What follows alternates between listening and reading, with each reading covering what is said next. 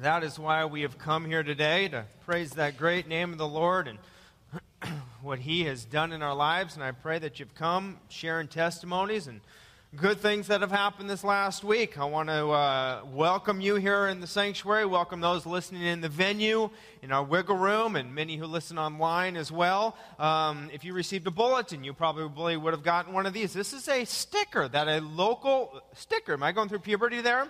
Uh, a sticker that uh, a local businessman here in our congregation um, who wanted to remain anonymous uh, put together and said, You know what? You guys got a great thing going on here. We can put these up. So you can peel that off, put it someplace where you will see it often, but more than you see it often, where someone else will want to see it often. Could be on a bumper sticker, could be in a window, could be at your desk at work. But um, yeah, so I, I'm so appreciative of him having that idea and wanting to share that with all of us here as a congregation.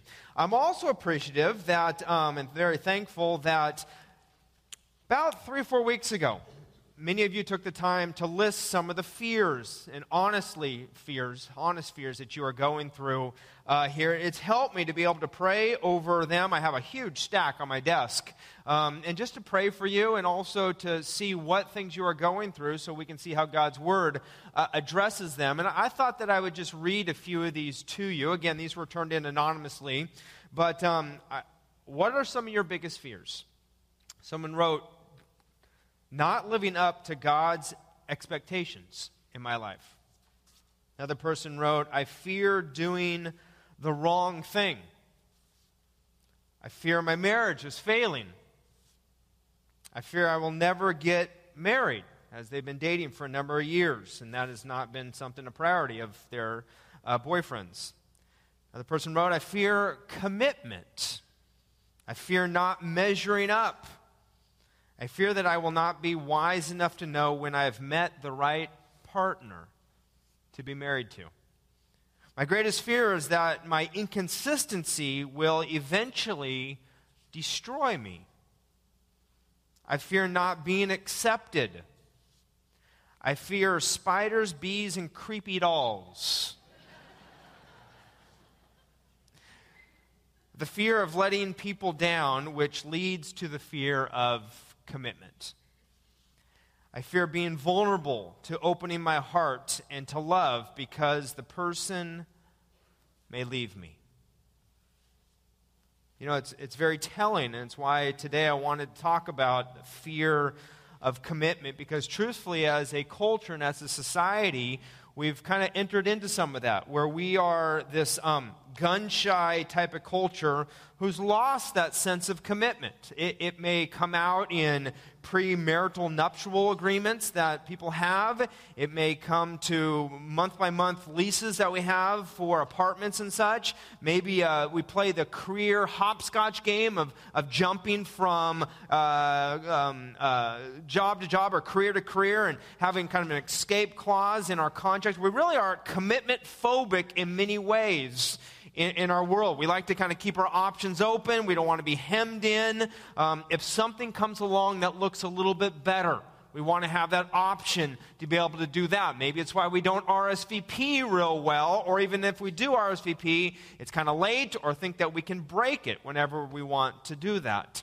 I know some people who won't sign up for the cell phone two year plan on that, fearful that if they sign up the day they do, they'll see another advertisement that has a way better offer, and then they can't break that commitment, or they can't get out of that without having to pay uh, through the nose for it. And, and we live in this incredibly fast paced society, and unfortunately, some of those consumer practices have bled over into areas that really do need commitment for us to be able to function, or they won't work, such as marriages. Instead of getting married, we just decide, well, we'll live together. Or, or not wanting to put roots down in the community, and so maybe we'll just rent rather than buy. I have a good friend, I might have shared this in one of our services a few months ago, that uh, for years wouldn't put pictures up on the wall of his apartment. I'd walk in there many times and say, Oh, still on the ground, huh? Because his pictures were laying on the floor where they should have been up on the wall, but they were leaning down there. He, he, he, he felt like if he put them up, that it would mean he's committed. And he was gun shy of that. He didn't want to do it. And I asked the question why are we so afraid of commitment? What do we fear there? That putting roots down or saying, okay, this is what I'm going to do um, is, is a little scary. And I think if we're honest about it, it may be that we, we have fears of commitment because we've been rejected when we've done that. And, and the fear of rejection was another, and that stack of, of fears that I have was high on that list. Um, uh, dozens of them saying, Yes, I, I fear this kind of rejection because we put our heart and our soul into something, and then maybe it can become trashed. And so we're apprehensive about walking into whatever that is another time. Or maybe we've been let down by an authority figure, or maybe let down by a parent, or perhaps you were the one who let someone else down. And you know it. And it was hard for you to do that. And so you don't want to walk back out there and do that again. You're afraid to break a commitment again. You know, I look at Genesis chapter 3, and if you have your Bibles, why don't you turn to Genesis chapter 3 and say, in this short beginning of time, from Genesis 1 to Genesis 2 to Genesis 3, already we see the first humans, Adam and Eve, they were the first commitment breakers. In fact, now I say the first humans because since the history of time, there was already someone who broke a commitment before that. If you read through Scripture, you'll see that Lucifer was actually the first one who broke his commitment. And you'll see if you put pieces together of verses that, that he was worshiping of God. And, and at some point, I just have this imagery in my mind's eye that maybe he was on the front row, the one leading others in worship of God. And at some point in time, as these worship uh, praises were cast over the top of him, he stood up and he got in his mind and he stood up and he said, No, those worship should be, that worship should be for me and decided to break his commitment with God. Decided not to serve God, and he took one third of the angels with him. That's why we have an adversary like that. That's who Lucifer is. He was the first one who broke his commitment. And ever since, Satan is trying to get you and me to break our commitments as well you know, just a little side note on this. Um, there's an interesting show that is now um, played on Fox. In fact, it premiered this last week. You may have heard about it, or hopefully you didn't see it. Hopefully you turned the channel if you did. But uh, uh, it was a, a show called Lucifer. And it, and it deals with the devil, of course, as the lead character, who, as the script goes, takes a vacation, abdicates his throne to someone else, and he flees to come to Los Angeles, opens up a nightclub there, um, and kind of plays an undercover detective as well, of all things. And um, I, I, didn't see the show, but I saw reviews of it, and I actually watched online uh, the opening kind of uh, segment for it. Um, and, and, what's really disturbing about it is that the, the Lucifer character is kind of played as this person who's kind of compassionate towards hurting people. And so there's a woman there who he kind of is counseling, and she say, "Oh, pull yourself together. It's all it's all right. You're, you're wasting your talent. You're wasting your time. You can do better." And then there's a female uh, police officer who comes in from the LAPD, and he says, "Oh, you know what? Trust yourself. Ignore others. Just trust yourself. It'll be okay." So much so, encouragement he's given to people that one of the demons comes to him and says, "Hey, humans are rubbing off on you. Stop caring. You're the devil, right? Remember that." And I look at that and I think, you know what? One reviewer wrote up that he was like a, the cast um, uh, of Lucifer is like a charming high school friend. And I thought, um, if that's the only portrayal that people have of who Satan is, why wouldn't we kind of like him and enjoy him? Uh, that's what Mrs. Blurry talked about. We have a culture here that does not know God's word. And they need to know God's word. You need to know what scripture says about Satan. He is your greatest arch enemy. He wants the destruction and the ruin of you. His name means accuser. Scripture says out of John 8, he's a liar and the father of lies. It says that he is a murderer from the very beginning. It says he prowls around like a roaring lion looking for someone to, you know the words, looking for someone to what?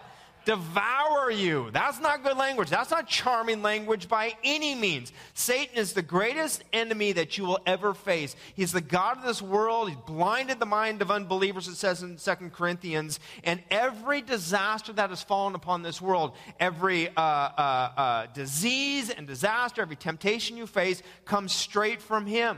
You put all the horrible world leaders together Hitler and Stalin, or Hitler and Stalin, uh, Osama bin Laden, the leaders of the ISIS group right now. You combine them all, and you have not even a fraction of what Satan wants to do to you.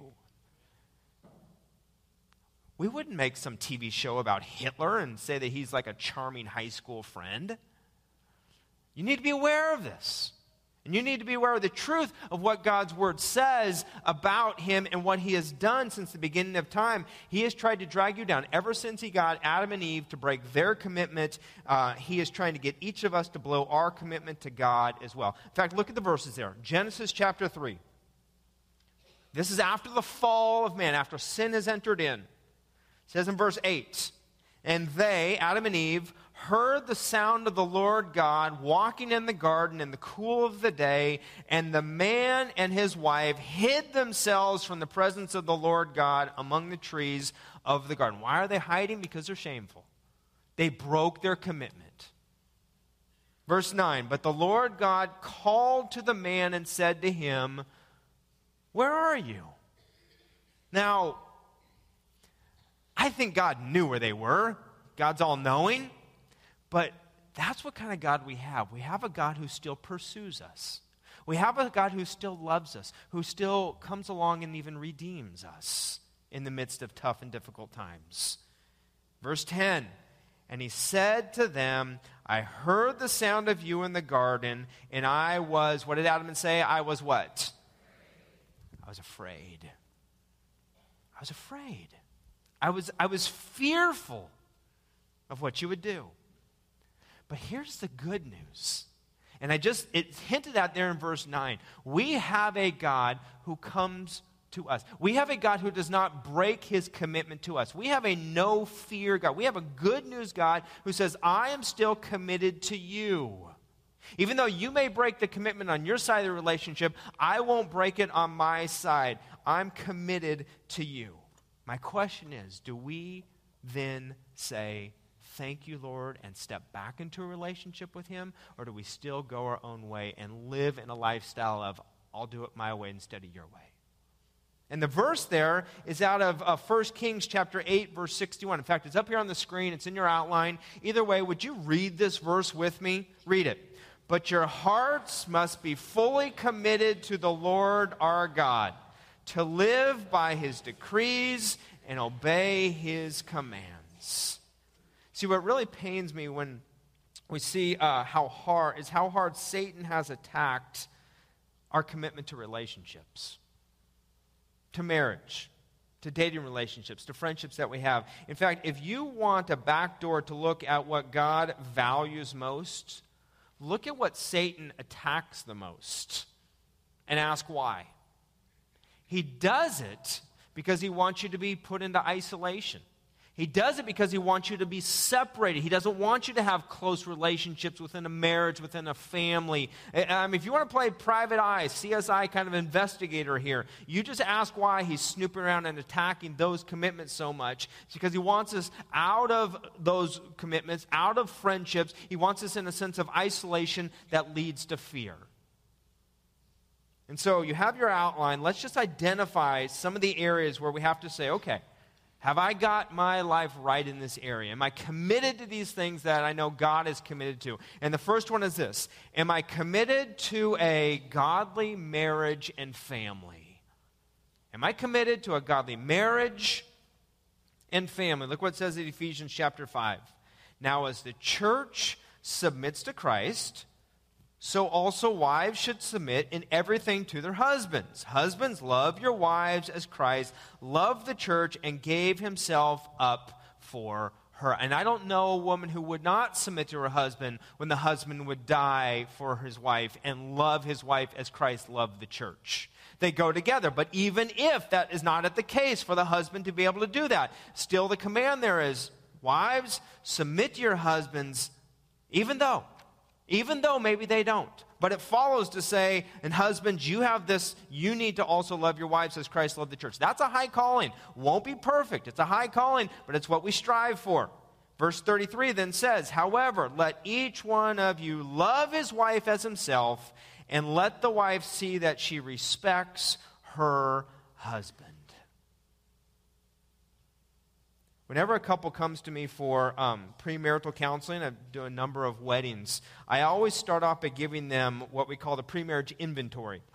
And um, it's a set of questions that we give online to them, and they take it and it's sent off to the company, and then they send the email to me, and I look over it. And without exception, the area that they score the lowest on, especially for couples who have never been married, is the questions about marriage expectations because we just don't know necessarily what to expect. I know I would have scored very low on that as well. I've seen what my parents' marriage was like. I, my wife has seen what her parents' marriage is like, but you never know how that's going to blend, how that's going to work together when you come together into a marriage. And so let me just share this. And I know that there are people from all different ages and all different aspects of, of married life in here, but let me just share this as a general principle.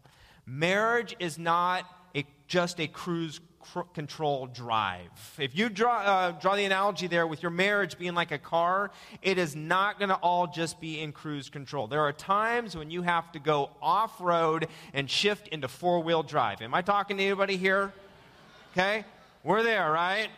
Yeah. I, I mean, you talk to anybody just who's been married for a week, a day. Yeah. You got to go four wheel driving sometime. If you get married, you're going to have those off road moments. Why? Because it's two people trying to give everything, but humanly having this fear of rejection, having fear of inferiority, having fears that we walk into marriages with. And marriage can reveal those. So, married couples, I just want to ask and just make sure have you committed to four wheel driving when those times come up? Have you committed to saying, I'm going to stick this out? When things get a little dicey, when the car starts fishtailing, when you get a little bit stuck in the mud, you just get out and walk away? Or do you stay in it and rock that thing out so that you can get out of the mud? Your marriage is worth getting dirty over. Your marriage is worth it. And if you're not married, if you're not willing to make that kind of commitment, then don't get married. Very open and very honest about that when I counsel couples before they get married. In fact, I tell many of them, I said, when you're walking into marriage, keep your eyes wide open. Wide open. And then when you get in, shut them halfway. Because you don't want to be picking on everything. You married it, you're into it. Now you go. Now you make it work. See, what separates great marriages from just kind of mediocre marriages is that ability to go four wheeling, crash through barriers, and get back up on the road doing it God's way. Because you will always get off road at some point in some time. In fact, I, I share that with the couples who I marry. I share it right on the marriage day many times, right here in the wedding, where you got, you know, you got the bride, she comes through that door and she is looking good, and you got the groom there and he's crying and emotional, and you got all these bridesmaids that are up here on one side, you got these groom. They all look great on that wedding day, don't they? And I tell them that. I say, you guys look great, but it's not always going to be this way. And I look at the bride and I look at the groom and I say, I say, I say, now think of him waking up 30 years from now, receding hairline and a pot belly going on there. You still gonna be committed to him? I said, think of her not looking quite as good as she does here today. I said, she looks great today. Wedding day. You always look good on your wedding day. Are you still going to be committed? Because it's not about emotions, it's not about feelings, it's about commitment. It's about committing all the way through. And so let me just encourage you if you are married here, keep the date nights, keep the communication over, plan vacations together. Keep your commitment not to others. Don't let work interfere. Commit to one another. In fact, for some of you, what would it look like if you put as much energy into your marriage as you did into your work? Or what if you were trying to please your boss? What if you pleased your wife in that way? We need to take those kind of steps. And with family as well. Have a commitment to raising a godly family. Whether you have one now, some of you may be uh, grandparents, and maybe you can be encouraging of your kids or your grandkids, even, uh, or if you'll have a family in the future. I trust there's a commitment to family and that that is also a, a priority. And parents, let me remind you so much more is caught than taught. Okay, we might like to say that, that you need to do this and this and this, but our kids catch so much more by what we do rather than what we say. My son, um, a number of years ago when he was i don't know three or four years old he would he would have this kind of this mean scrunched up look on his face that, that was like where, where did you get that kind of a face look for him and then i realized after i saw a video when i was talking to my son i make the same look. He's just mocking or mirroring what he sees in me. So much more is caught than taught look at the verse there out of uh, ephesians 6 Children, obey your parents is in the Lord. For this is right. Honor your father and your mother. This is the first commandment with a promise that it may go well with you, that you may live long in the land. Fathers, do not provoke your children to anger, but bring them up in discipline and instruction of the Lord. That's the way he wants it to. You know, I, I said this principle so much more is caught than taught. Um, I, I, our daughter is almost uh, driving nowadays. Uh, she's 15. Um, uh, she'll get her permit in a few months. Uh, and, and so now I have to be careful of how I drive, um, which is an interesting thought because I shouldn't I always be careful of how I drive, but now extra careful, right? Because they're looking how fast you're going, how slow you're going. Uh, there's a time my wife and I were, were um, laughing at this the other day where um, when the kids were just like three years and five years or something like that, Carrie had the kids in her car and she was driving down the freeway and she got behind a car that was going you know, like, like uh, dangerously slow, right? Have you ever been behind one of those kind of cars, right? And, um, and, and my wife just kind of flippantly, she doesn't say this anymore. She doesn't do this anymore, okay, just to let her off the hook. But this was about a decade ago. She just flippantly said, Oh, grandpa. You know, some, some comment like that. Then she stepped on the gas and she kind of passed them up. And as she's passing them, my son is looking at the car and he's saying, Mommy, that's not grandpa. And then my daughter chimes in uh, from the back, You've been making that mistake a lot lately, Mom. they catch it, don't they? They catch it. When we don't want them to catch it, they catch it. And so there's a, there's a, there's a principle here, though. Talk with your kids. Spend time with them. Relate with them. Not just moments where you're trying to teach them, but all throughout life. And if you will talk to your kids when they're four months old or when they're four years old, then your kids will talk to you when they're 14 years old or they're 24 years old, which is what you want. Are you committed, though? Are you committed to a godly marriage and raising a godly family? Let me give you a second area of commitment that I just want to address a little bit here, and that is are you committed to a godly dating relationship? If you're not married, if you're in the dating years or, or building up towards being married, are you committing that to God? consider, again, dating life like driving a car. And if marriage is, is going to be some off road experiences, not be cruise control, we better both agree on the destination that this car is going, right? In fact, the question that one of the best questions you can ask is who's in the driver's seat of the person you're dating? Are they driving the car? Or is Jesus driving that car? Because if they're driving it, they're going to end up probably someplace other than where you want to end up. But if you're both in the car and you're both allowing Jesus to drive that car, then there's the destination. You know where you're going. You know the pace at where you're going as well. Look at 2 Corinthians chapter 6. Do not be unequally yoked with unbelievers. For what partnership has righteousness and lawlessness? Or what fellowship has light with darkness? I shared this picture a number of months ago about being yoked. Paul addresses this. Jesus talked about as well. My yoke is easy, my burden is light, being yoked to the Holy Spirit. But Paul says, you know, if you're going to be yoked, and that's a yoke over here, and, and uh, there's some oxen that are kind of, uh, that yoke is designed to help two people go the same direction, but also the same pace. And if you're dating right now, you need to make sure you're going that same direction, but also the same pace. A number of years ago, I was in Hawaii and actually went out on an outrigger, one of those boats. I have a picture of it here, where I'm third one from the bottom, in case you hadn't noticed who I am there.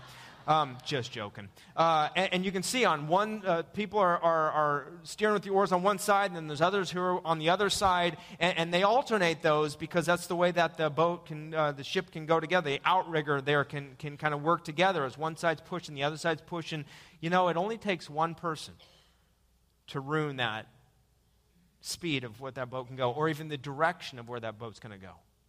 In fact, if you consider dating like being two people in a boat trying to row the same way. The distant, the, the, the, the problem with going in a straight line years and years and years down the road and ending up going in circles is just one person not rowing how they should.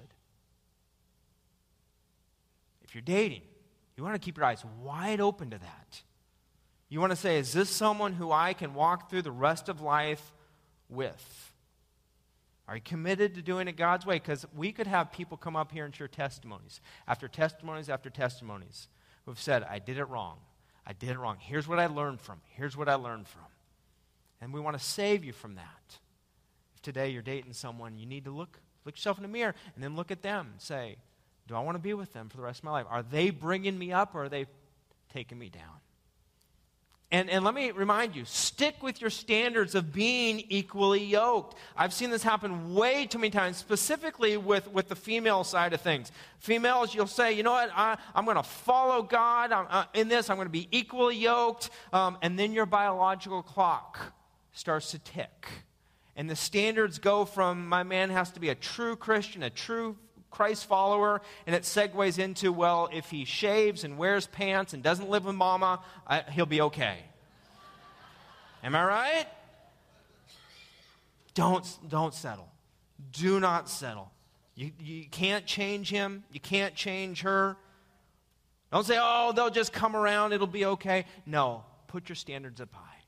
Pray for that. Be committed to that godly marriage, godly family, godly, godly dating relationships. Let me give you a, a, a third one. It's on the back part of your outline, and that's this Are you committed to a relationship with God? Are you even committed to that relationship? Because, like Adam and Eve, we might feel like we blew it. We blew our commitment with God, and so we say, Well, now what? Now, what does God do with me? What does God think of me? Um, let me take you to John chapter 21 for just a second. John chapter 21, let me set it up by, by talking about John chapter 13. Because in John chapter 13, Peter uh, is saying, this is at the night where, before Jesus was crucified, he's saying, Jesus, I am committed to you. I am following you all the days of my life. Jesus, I would die for you. But Jesus looks back at, at Peter in John 13 and says, Peter, I, I love your heart. I love where that's going, but let me be real honest with you. You won't stay committed to me throughout the night. In fact, you're going to do the first three, Pete. Three denials of me. It, it, it's, Peter, it's just going to happen. And who can forget this chilling depiction uh, that Mel Gibson gives in this scene from The Passion of the Christ? As Jesus is beaten and he's drugged into the courtyard ready to be crucified, and um, Peter becomes very fearful in this moment. Right? He's accused three times of being a Jesus follower, and yet three times he denies that he even knew him. He's fearful of bodily harm. He's fearful of his future. He's fearful for his life. And Peter caves in. And then Jesus, Mel Gibson kind of depicts this, gives him this look. And Peter realizes what he's just done. And I don't think it's a look so much as condemnation as a look of saying, Peter, I have so much more for you. I have so much more for you.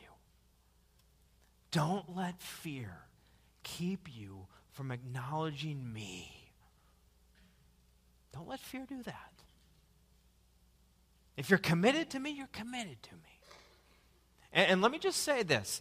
Some of you today are, are, here and you would say that you're a Christian. You would say you profess Him as Lord and Savior. But you heard Pastor Derek talk about baptism. And if you haven't been baptized, why not? Is it, is it a fear of commitment? What, what is it? Is it a fear of acknowledging Christ before others? Maybe you just didn't know. That, that's fine. That's why we want to help you take that step. Because what baptism is, is it's an outward demonstration of an inward faith. And Scripture tells us to be baptized, to get to unify with Christ in that way. And so today, right after this service, if you just want to come right through these doors, and there's a stairway right up the top, and Pastor Derek will meet with you. Um, it'll be about half hour, maybe 45 minutes at the most, just talking about what baptism is. You can learn about it. You're not totally committed to doing that yet. But if you have not been baptized, and you'd say, Yeah, I'm a Christ follower, you've not been baptized, now's your chance. And the other wonderful thing about this is it's going to be done in two weeks from now, which happens to be February 14th, Valentine's Day. And why not? On the day when we talk about love, love, love, get to profess your love for Christ on that day. I encourage you to take that step. See, as fearful as Peter was on, on the night that we just saw, he faced his fear and then he became one of the most outspoken followers of Jesus Christ that this world has ever known. And after Jesus showed him, this is where the uh, John 21 chapter comes in. After Jesus shows him how committed that he is to Peter, because remember the story where Jesus comes after he rose from the dead and um, reinstates him three times, one time for each of the denials, said, Peter, do you love me? Peter, do you love me? Peter, do you love me? And that whole passage, that's a whole message done right there. But basically, what Jesus is saying is he's saying, Peter, even though you didn't stick with your commitment, I'm sticking my commitment onto you. You know you have it. I am there for you. And because of that, Peter was drawn up. He was risen up and became one of the people to help turn this world upside down. He faced his fears. He didn't run from them, he faced them. He said, Lord, Lord, I will do what you want me to do. And his life showed it for the rest of his life. Even to death, Peter was not fearful anymore. He was committed. So here's my question Where do you need to be more committed in your life? Maybe you're a Christian and have not been baptized. I encourage you to do that and talk about that, and in two weeks get baptized. It, it, maybe you're not even a Christian yet. Today would be the day to say, I'm ready. I'm ready to give my life to Christ. I know I need to do that. I've been hearing about it enough. Today, I want to make sure that I'm a Christ follower. Maybe you are a Christ follower, but you haven't been living up to a godly marriage, or, or you know the person you're dating is not right for you, or maybe it is, and maybe you need to take the next step with your relationship if you know this is the one that to be married to. I don't know what it is, but we all have commitments to make. I just want you to know God went all in for you. And when he did, he asked for you to be all in for him. I pray whatever the Holy Spirit's laying on your heart, you'll take that step this week. Let's pray. God, we just want to listen to what your Holy Spirit is saying to us now. Each of us has an area, I'm sure, where we have not been living up to our commitment that we should be making. Whether it be in marriage, whether it be in personal integrity, whether it be to our family, whether it be to our work, whether it be to a friendship. Lord, we, um, we fall short. We know that. Specifically in our relationship with you, we know how short we can fall. And yet, God, I, I thank you that you are a God who always keeps his commitment. You're God who's always there for us, seeking us out, redeeming us, loving us, challenging us to take the higher step, the higher ground. God, you never let us go. Never let us go. Folks, if you're here today and you have not made a commitment to Christ, in your heart, even right now, if you'd say those words, Jesus Christ, today I receive you as my Lord. I ask for forgiveness. I want to follow you now. I want my ways to be following in your ways. Jesus, would you come into my life? That's where it begins. And if you made that commitment, even said that prayer right now, I challenge you to come talk to me after the service is over, to the friend who brought you, or, or out in our Next Step Center. We have some information that we just want to help you take that next step to affirm that. For those of you who have not been baptized today, I pray that you would take that step of saying, What am I waiting for? God went all in for me. I need to go all in for Him. God, thank you for being there for us. Even when we go our own path, walk our own way, thank you for being there for us. We love you. We worship you. We're your children. Thank you for being our eternal Father. And it's in the name of Jesus I pray. Amen.